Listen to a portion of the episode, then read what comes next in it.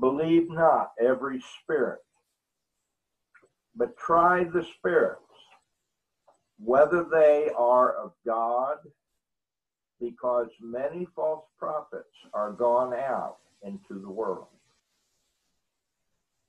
Hereby know ye the Spirit of God, every spirit that confesses that Jesus Christ is come in the flesh is of God. And every spirit that confesses not that Jesus Christ is come in the flesh is not of God. And this is that spirit of Antichrist, whereof you have heard that it should come. And even now, already, it is in the world. You are of God, little children, and have overcome them, because greater is he that is in you than he that is in the world. We'll stop there and just uh, discuss a few of these verses. Um, now, we know in Ephesians uh, that we are told that we as believers battle not with flesh and blood, but with principalities and powers and the rulers of darkness in high places. Uh, and what we see here in First John is a refinement of that whole idea that we are fighting against uh, not uh, simply worldly advocates, but we are fighting a spiritual fight. It is a spiritual warfare. And there in Ephesians, we are advised, uh, and I should say, uh, commanded to put on the whole armor of God. Uh, and that would be uh, the helmet of salvation, which I think uh, protects our thinking in regard to what has been wrought in Jesus Christ by the cross for each of us. We are we are commanded there to um, put on the breastplate of righteousness in our lives, and so that our hearts and, and where we uh, where we have that seat of our devotion for Jesus Christ needs to be protected. Um, there is also the the uh, having our loins girded about with the truth, whereby we will not be deceived, and having our feet shod with the preparation of the gospel of peace, whereby we recognize that we do not exist in a in a vacuum, uh, but that we uh, are a special uh, illumination in the world, and that we, by the way we conduct our lives and by the words that come from our mouths that we make others to see that we are not of this world. Now we're there with the the uh, armor of God. There are two additional pieces of armor. One is the shield of faith. And that shield is where we deflect the fiery accusations of the enemy. And there are many accusations being fired at us and from every quarter, but we have by faith a way to thwart every one. And finally, the only offensive weapon that we have in our arsenal of being soldiers in the army of God is that we, each one of us, must have uh, the ability to use the sword of the Spirit. And therefore, uh, the Spirit, which uh, works all of God's goodness in our life, is a, an offensive weapon that we use against the spirit of darkness. Now, so we know that we are in a spiritual battle. There is that that we are so familiar with. There is the material world around us uh, that we are so familiar with. We recognize the things God made, the things that uh, have uh, atomic structure and molecular structure. And uh, we can perceive them with our eyes, we can touch them with our hands. Um, and that's really very important uh, because this particular passage uh, is going to talk to us about the fact that Jesus Christ had a material body. But there are many and and I think varied dimensions that are existent that we cannot easily see into.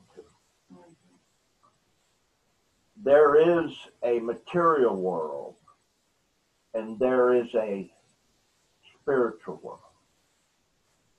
The spiritual things are not perceived through the eyes of flesh, but they are perceived through the discernment of God Himself, which means for each of us, then it is the Holy Spirit that is given to us, which is our uh, defense uh, and, of course, our weapon against the unseen forces. And in my opinion, it is the unseen forces that are, are the more subtle, that uh, work great injury within the lives of believers. And John and others in the scripture would have us to be aware that they exist. There are angels, some uh, who are uh, of God.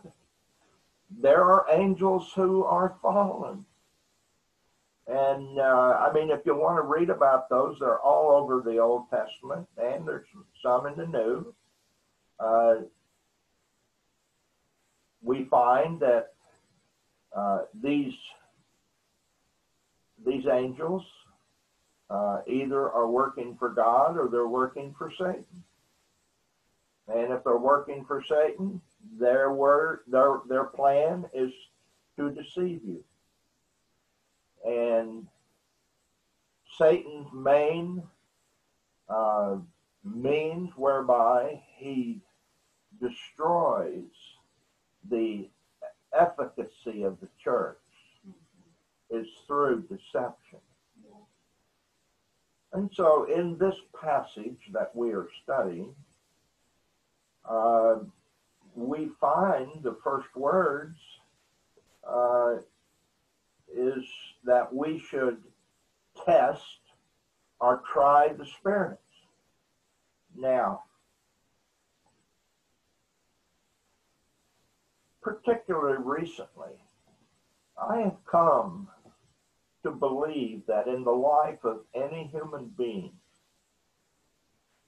there is only two means by which they will uh, uh, they will reveal themselves in this world. I want to refer you to what Christ said to the religious Jews. For he said to them, You are of your father, the devil. And so we should conclude that everybody who is not baptized into Christ by the Holy Ghost, that whether they want to believe it or not, well, they won't believe it. They think that they are the captains of their own destiny. They do not know that you are servants, according to Romans 6, of whom you obey. And even Peter, and so what I, I'm going to now address carnality in the life of one who was born again.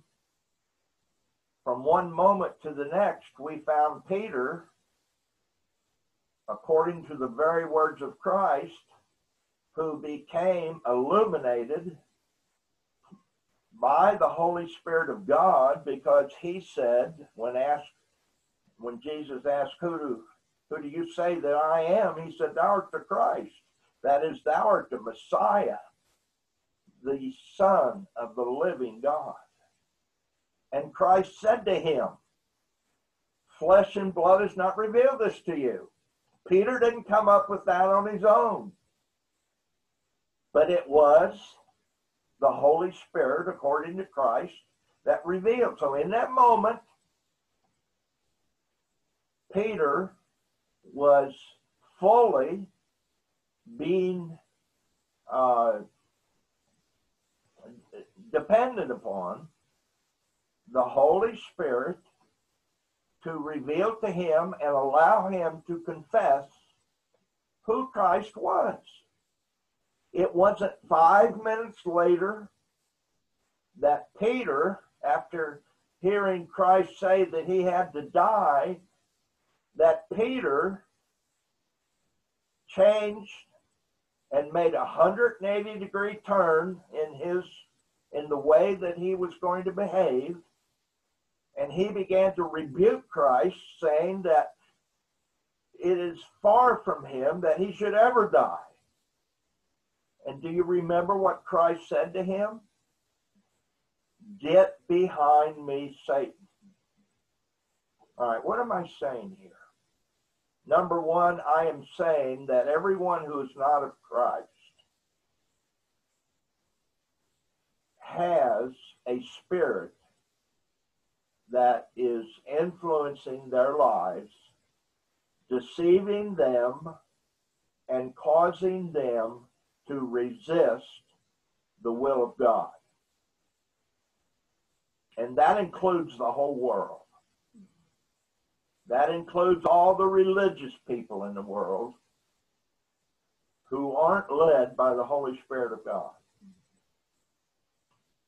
Then there is the Christian, or I'll say the believer. And the believer has the Holy Spirit of God living in him. And as we say, and the scripture says, that the believer is in Christ and Christ is in the believer. But how many instances do we have in the scripture that indicate to us that even the believer who truly is born again, who has undergone the baptism uh, into Christ by the Holy Ghost, that that individual is at any moment in time going to be controlled by the Holy Spirit. And so Ephesians says, Be not drunk with wine, but be, be ye filled with the Holy Spirit. And the idea there is be you controlled by the Holy Spirit. Don't be controlled by something else. And uh, so if I look at uh, the beginning of uh, First Corinthians, what do I find?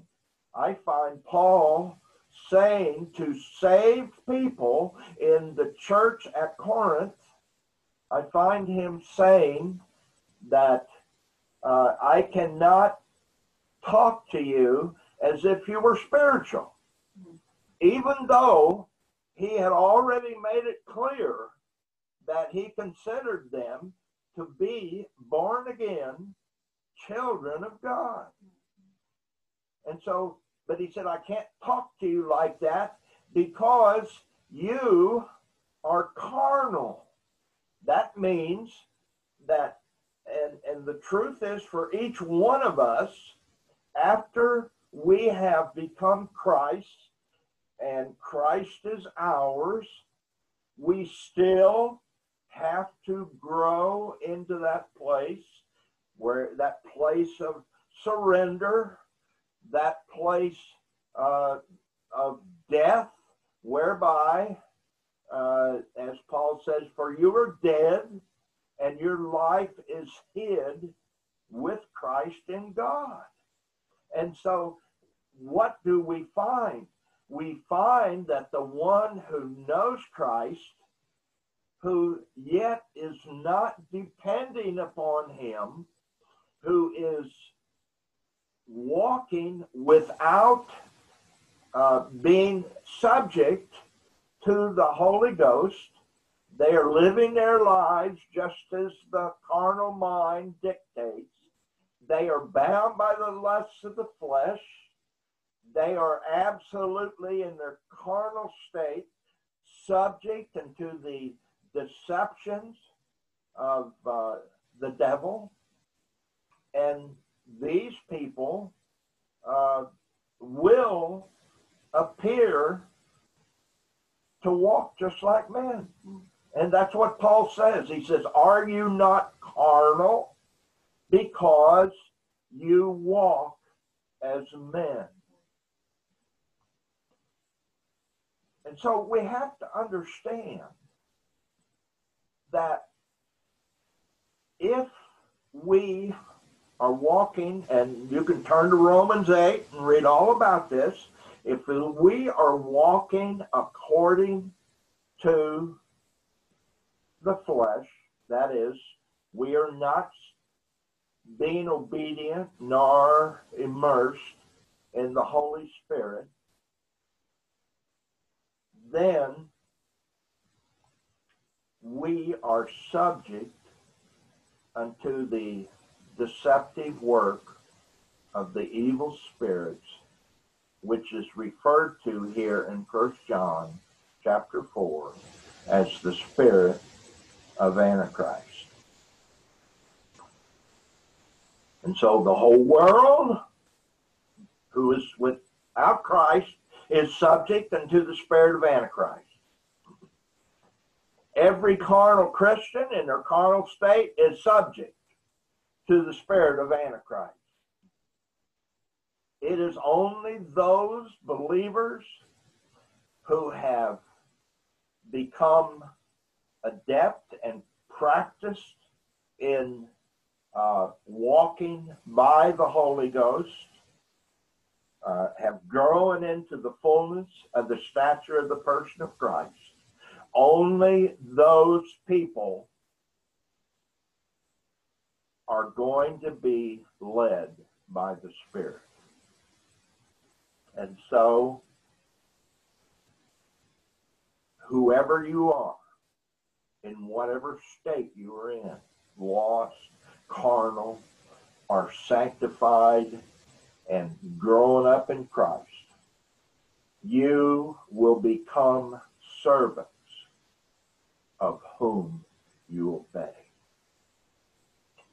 And so John now is warning us that there is a spirit working in the world that was working even in John's time that is referred to as the spirit of Antichrist. Now, John uh, makes good reference, a valid reference to the spirit of Antichrist. We have seen the spirit of Antichrist throughout Scripture uh, deceive many and cause many uh, to fall into uh, the depths of sin and despair.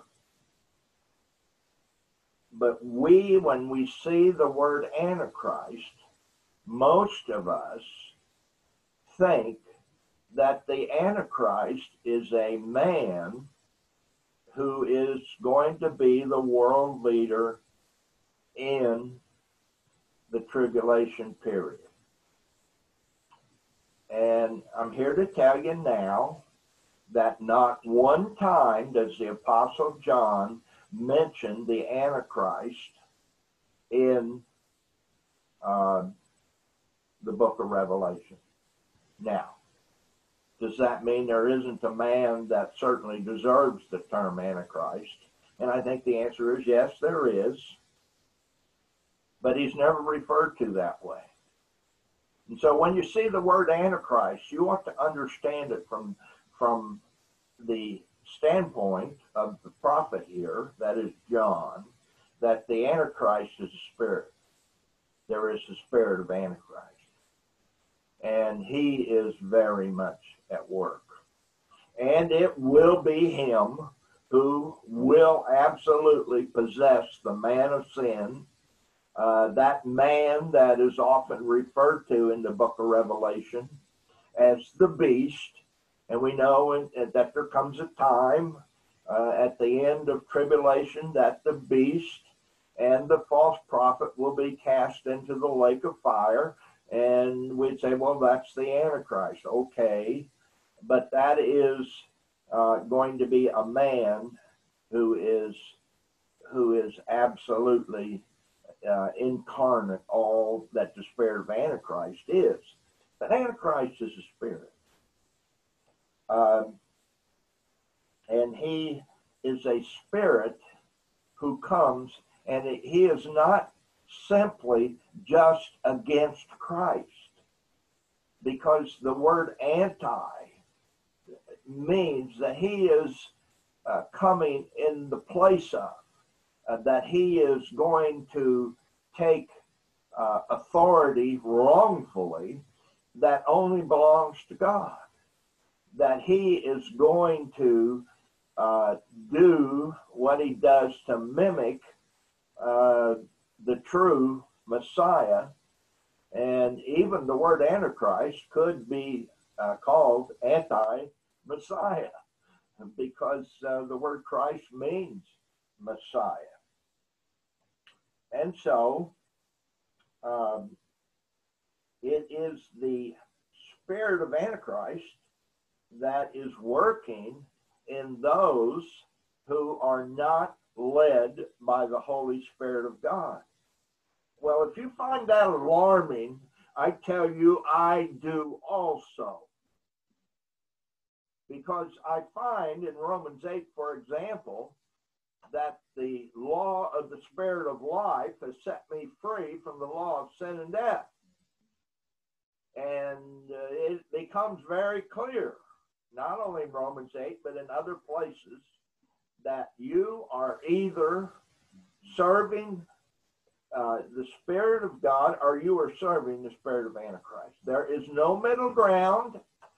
There is no simply human behavior there is either those who are led by God through the Holy Spirit or those who are led and being influenced by Satan and his minions that carry out his work all over the world.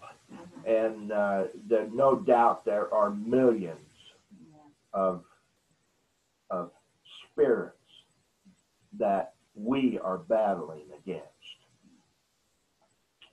Now, what does John want people to do? Christians.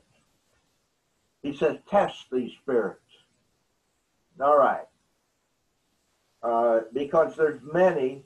And notice he says in the same verse, try the spirits, whether they are of God, because many false prophets. And so now, what do we find? That there is a direct correlation between false prophets, that means false teachers, not just people who are who are uh, foreseeing and giving us information about future events, but the false prophets are teaching damnable heresy. That is, damnable doctrines of demons. Damnable doctrines of demons. My friends, there is one true gospel in the earth. Just one. It is very clearly explained to us in this book that we refer to as the scripture. God has promised by his Holy Spirit to take this word and through it to lead us into all truth. And so the truth can be known. But what do men who are under the influence of the spirit of Antichrist do with the Word of God? What they do is they distort it, they proof text it, they add to it, and they take away from it. And there are many heresies that the spirit of Antichrist have fostered in the church from the very beginning when the first apostles were walking the earth and when Paul was out there teaching Gentiles, the spirit of Antichrist was working even from the beginning. Mm-hmm. And now we who are living in the last portion of the last days should understand that the Antichrist is as active as he has ever been. And what is he doing? He is working through men who will be lifted up in their deception because they are deceived and deceiving others. And in some cases, they are outright uh, liars, knowing uh, that what they teach is not the truth. Now, if you don't believe that, I, I can only give you my testimony of one pastor who told me he knew he wasn't teaching the truth, but that he was teaching that which would uh, be easy for the people to understand, but it wasn't the truth. And he was he was saying that uh, eventually they they needed the truth, but that he couldn't build a church. He couldn't build a big church by teaching the truth. And so he had to teach those things that were untrue or that were uh, simple deceptions that were easy for men to understand. And then he could build a big church. And so we have to decide, my friends, do we want to build a big organization or do we want to teach the truth? Because the primary motivation of the majority of preachers that, that are existing in the world today who call themselves teachers of the word, they are so much caught up in the idea of their own fame and fortune that they will, in many cases, knowingly teach that which is not true, that they might tickle the ears of those who want to hear what they have to say. If if you want the word on that, go to Second Timothy and you read it and find out that in the last days our church is going to heap unto itself teachers those people who hear having itching ears. And those are the teachers they will heap to themselves. Tell me what i want to hear. And there is a doctrine that is mentioned here in First John chapter 4 verse 2 which is uh, I have told you about many times. It is one of the tenets of Gnosticism a heresy that was pri- was a primary heresy going uh, flooding through the church in the in the first days when the apostles were out there teaching, Satan was alive and well through his spiritual emissaries to teach something that destroyed the whole gospel. And what they taught, one of the tenets of what we call Gnosticism, now the word Gnosticism comes from the Greek word gnosis, and it simply means knowledge. And these Gnostics, you know, like Simon Magus and, and other ones, they uh, they twisted the truth and they came to the conclusion through hidden knowledge, which was doctrines of demons, they came to the conclusion that Jesus Christ did not have a real flesh and blood body. And this was a major heresy in that day. And here we find it in verse 2 of chapter 4, where he says, Hereby know you the Spirit of God. Every spirit that confesses that Jesus Christ has come in the flesh is of God. Now you find Gnosticism still alive and well in the world today. But there, there is a long list of other heresies that are so damaging. One of them would be called modalism. And there are many preachers in the world today who teach that God is one God who presents himself. He isn't three in one. He simply presents himself as uh, in different modes. So when he wants to present himself as the Father, he takes on that appearance. When he wants to present himself as the Son, he takes on that appearance. When he wants to present himself as the Holy Ghost, he takes on that uh, personality, if you would. But it's all one God. And that destroys the doctrine of the Trinity. It destroys uh, the truth that that God, the Son, became man and dwelt among men. The fact that Jesus Christ had a body is very important. The fact that there, there is a triune God is very important.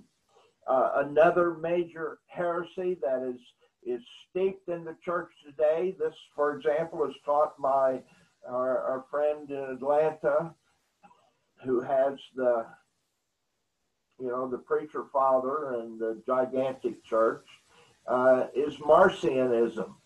Marcionism teaches that the God of the Old Testament is not the same as the God of the New, and that the God of the Old Testament was a wrathful, vengeful God, but the God of the New Testament is a loving and a kind God.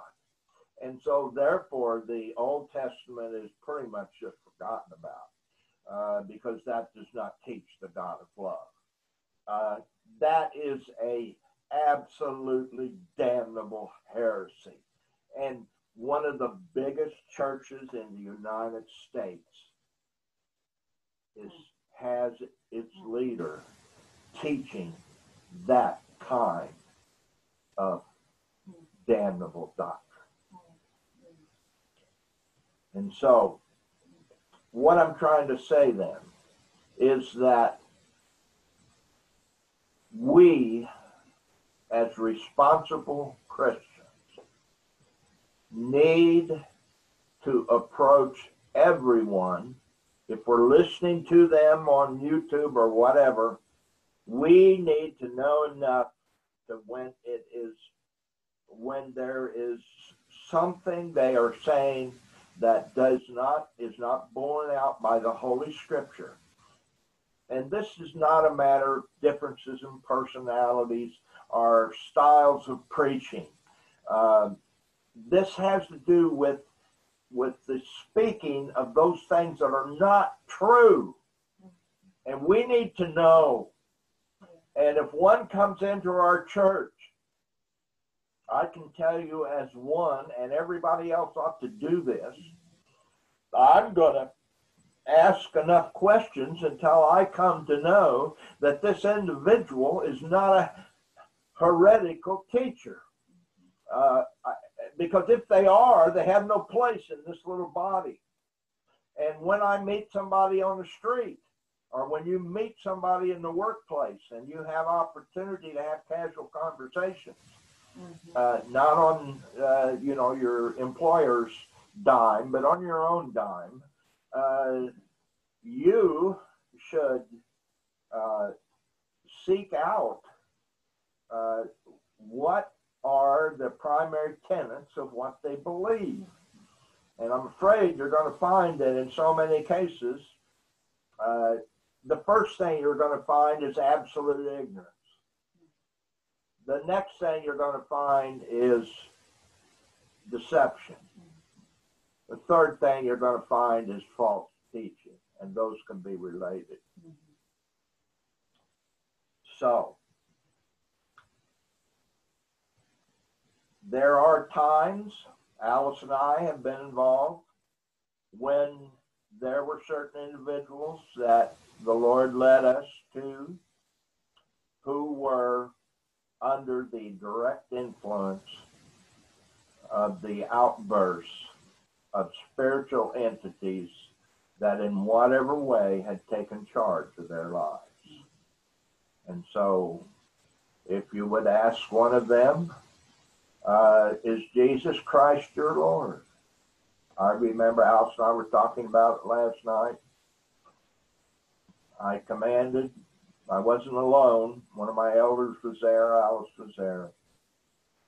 And I, I, I said, I, I command you, Spirit, in the name of the Lord Jesus Christ, do you confess that he is your Lord? And here's what he said. He said, He is Lord. I said, Yes, but is he your Lord? He is Lord. Yes, but do you confess him as your Lord? He is Lord.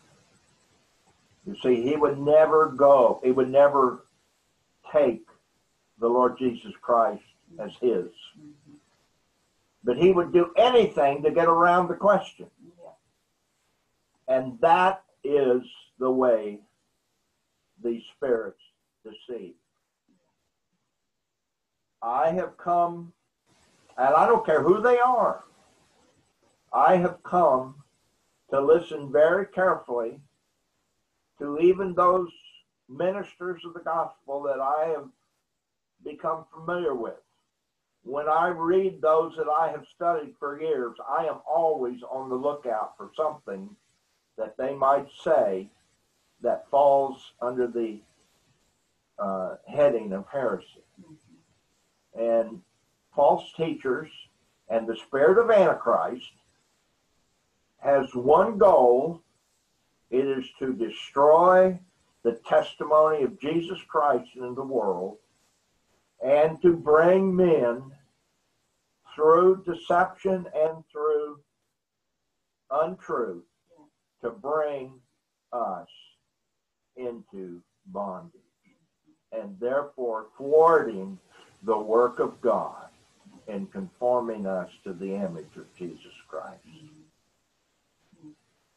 I will tell you that in dealing uh, with the spirit of Antichrist in whatever form uh, he presents himself, uh, we must know that as believers in Christ, we have authority over them, not in ourselves, but through the name of the Lord Jesus Christ.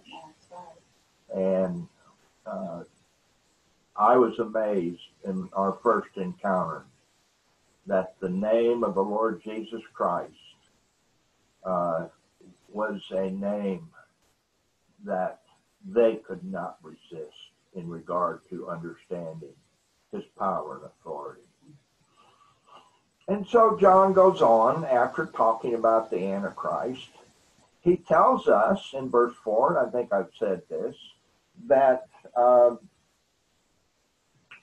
that you are of God, little children, and have overcome them, because greater is he that is in you than he that is in the world.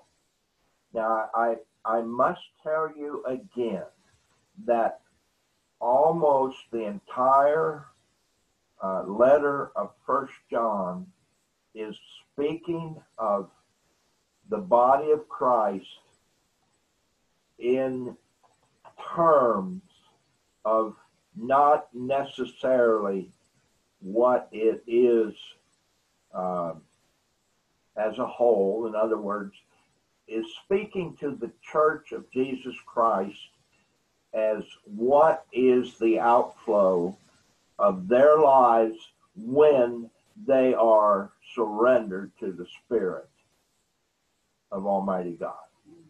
And if they're not surrendered to it, that is dealt with in chapter 1 and chapter 2 early on. Mm-hmm. But after chapter 2, about midway through, when John begins to talk about those who abide in Christ and that uh, what are the characteristics of believers, he is talking about the characteristics of believers that are led by the Holy Ghost. And that is why, unlike Corinthians, or unlike Hebrews, and unlike uh, uh, Romans chapter 8, he is not dealing with carnal Christians in chapters 2 through 4 and most of 5. All right, so what does he say? You've overcome we who walk by the Spirit of God have already overcome. We are like Joshua, who, when he went into that land, God said, This land is already yours. All you have to do is take one step after the other. And wherever you put your foot down in faith, that is the land that will be given to you. And that is the way for us that one step at a time, we take the blessings of God that are given to us. Um, and we have and always must know that we are more than conquerors through him who loved us. Yes. Now, now in verse 5, John makes a differentiation between those who are of God and those who are not. And this is what he says they are of the world. Now, talking about now, he is talking about people who are not believers. And they can't just be, they can't, it is not possible that if they are not of Christ, that they are not going to take upon an evil form. Whether you think they're nice people, whether you think that uh, they're they're good people, my friends, uh, ultimately before God, there are no good men. They are, and I'm not saying this. Paul said it. There is none good, no, not one. Now, does that mean some are worse than others? Yes. But nevertheless, if we are outside of the working of Jesus Christ in our lives, then we are of the world. And what is spoken of in Romans 12, 1 and 2 is going to be true of us because verse 2 of Romans 12 tells us, Be not conformed unto this world. And I say to you, if you are not conformed to the image of Jesus Christ, and you are not on that path to being conformed to the image of Jesus Christ, then you are going to be conformed exactly to what is opposite of being conformed to Jesus Christ. There is, and I say this, I, I just know in the scripture I find no middle ground. There is no neutrality in regard to the things that are good and the things that are evil. There is no you're okay and I'm okay. There is those who are are being led by the Spirit of God and those who are not being led by the Spirit of God. For in that passage in Ephesians, Paul says that if you're led by the Spirit of God, the things of of of um, the flesh you cannot do. And it says if you are being controlled by the flesh, the things of the spirit you cannot do. And so let us not think that we're just kind of okay. Let us not think that since we aren't as bad as the really bad people in the world, that we obviously uh, have some gray area in our life that God can recognize that there's some goodness. And I tell you, there is no goodness except in God. God is good, and what is ever outside of God is not good. And that is why it is incumbent and needful for each of us to walk by the Spirit of God, whereby we do good and we love and we worship and we have the proper heart towards Him. We, we bring Him glory. We we receive the blessings of life, which is peace and joy and meekness and humility. And all of that is the goodness of God, the love of God shed abroad in our hearts. And so Paul says, if they're outside of that in verse 5, they are of the world. And if they are of the world, when they communicate, when they speak, you will know that they they are speaking about what they know. Yeah. And the only thing they know is what's in the world. And eventually, as we grow up in Christ, the only things that we want to talk about are the things that are associated with the the goodness of God through Jesus Christ. I've had some of you come to me and say you, you met a person who claims to be a believer. And I say, well, what did you find out? Mm-hmm.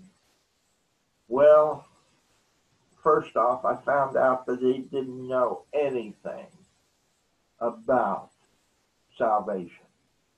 They didn't know anything about the primary, central truths of Christianity. More than that, as we talked, I came to see that they had no idea what I was trying to talk to them about. They could not grasp. Now, what does this verse say? Therefore speak they of the world. You want to talk to them about the world? Yeah. Everybody's interested in that. I find it difficult sometimes to talk to Christians because I know that what they really want to talk about are the things in the world. Verse 6, talking now about believers. We are of God. He that knoweth God hears us. Uh, I can't tell you how many people have come into this little fellowship and left. Well, maybe we didn't meet their idea. We weren't, uh, we didn't have a big cathedral. We didn't have a doctrinal, or pardon me, a doctor of theology doing the teaching. Or they heard something that threatened them.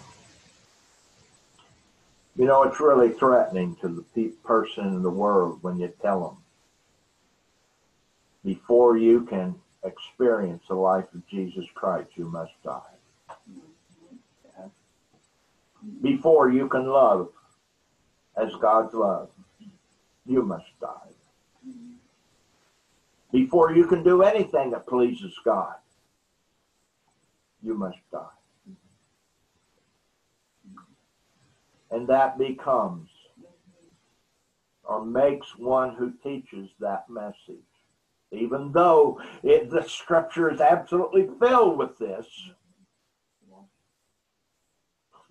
you become an enemy. Why? Because you're talking to somebody who is of the world. They don't want to die. They enjoy the world. They ha- they haven't squeezed out of this world everything they want. Even when that is an absolutely irrational idea, because they are going to live for a slice of eternity that can't even be measured regarding how small their lifetime is going to be.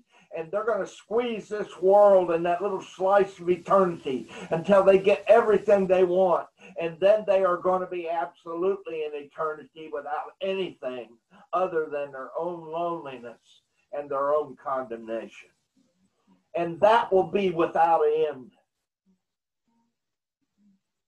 And all of that is the insanity of loving the world. And so that that marvelous missionary who gave his life in Ecuador said, He is no fool who gives up that which he cannot keep so that he might gain that which he can never lose. True words. Rejecting Jesus Christ and going after everything the world can provide, all the recreation, all of the good times, and all that it has to offer, will, it is guaranteed and these are finite beings that are doing it, knowing that they are going to cease to be in this world, that their bodies are going to decay, that they are never going to be resurrected, that they are going to be absolutely in loneliness forever, in death. It is irrational to follow after the world. But we are of God. And he that knows God hears us. And he that is not of God does not hear. Do you see that? Those of you who have witnessed to others, and I've witnessed to hundreds and hundreds over my lifetime. And I can tell immediately if they're going to receive it or they're going to reject it.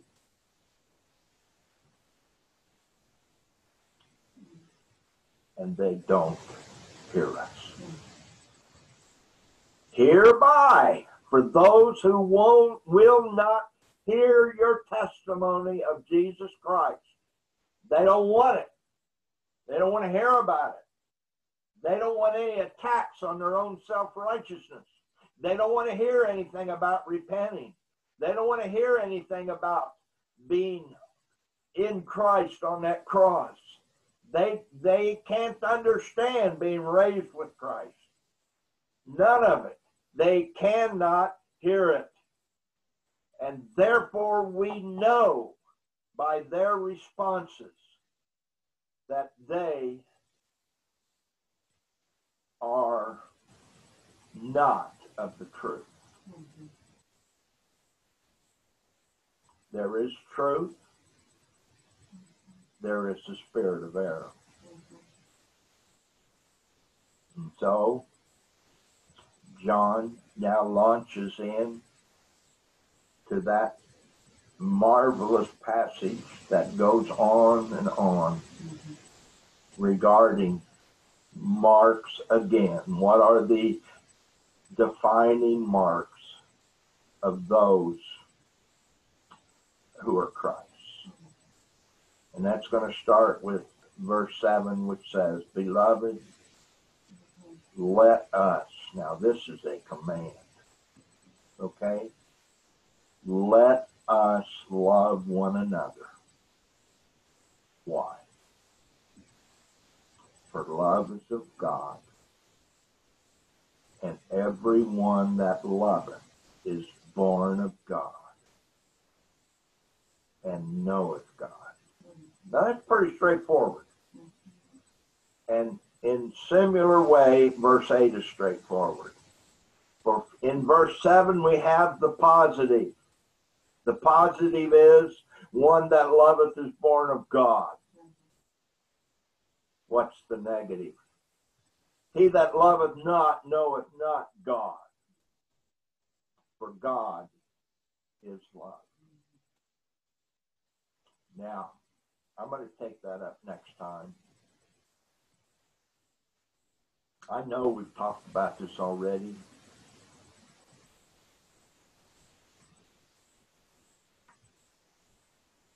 The Holy Spirit is the author of this book the Holy Spirit thought it wise and good to pound away in the book of First John at that crowning characteristic of God Himself and that crowning characteristic that comes to them who know God. And that is the demonstration mm-hmm. of the love of God. And John is going to put it, put it to us in every form so that none of us can find a way out from that piece of truth. It is so important that it is the mark of the one who truly has received Christ, been baptized into Christ, and have Christ placed in them. Mm-hmm. That we'll take up next time. Thank you for listening today. God bless each one of you may I just exhort you mm-hmm. and anybody who will ever hear my words, I exhort you that in regard to these truths, if they are too much, if they if they cause you to shrink away and think about something else, mm-hmm.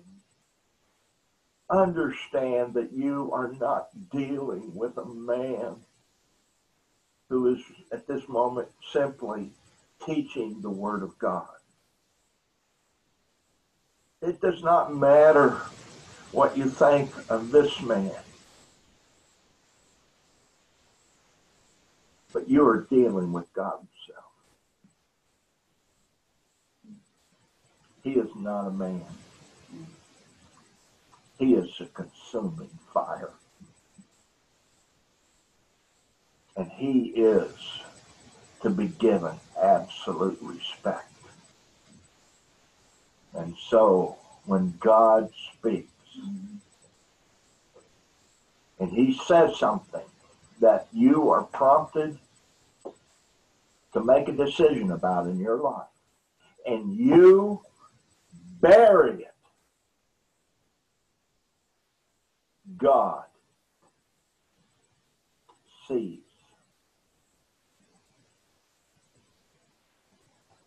And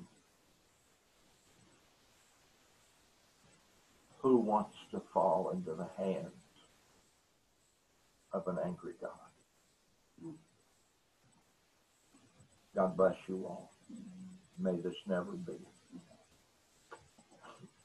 Father, we thank you for that piece of scripture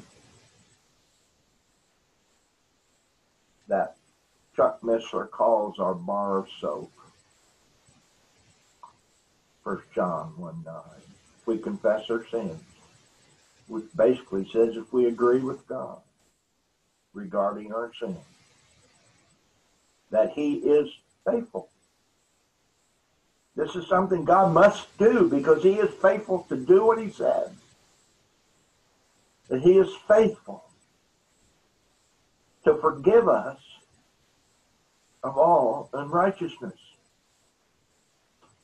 and to cleanse us. That's our bar soap. He forgives all of our sins and cleanses us from all unrighteousness. Dear Lord, may each of us be bold mm-hmm. and absolutely steadfast if we see something. Lord, something buried deep down in us and we don't want to bring it out. We don't want anybody to know. We, even ourselves, will not face it. Dear God, may we, by the power of the Holy Spirit by the love of Christ, stand up and face it. And so you then can deal with it and cleanse us from all unrighteousness. Mhm. Thank you, Lord. Thank you, Father. We bless your holy name. Until we meet again, until Christ comes to take us home, we love you with our whole heart. Or we pray in Jesus' name. Amen.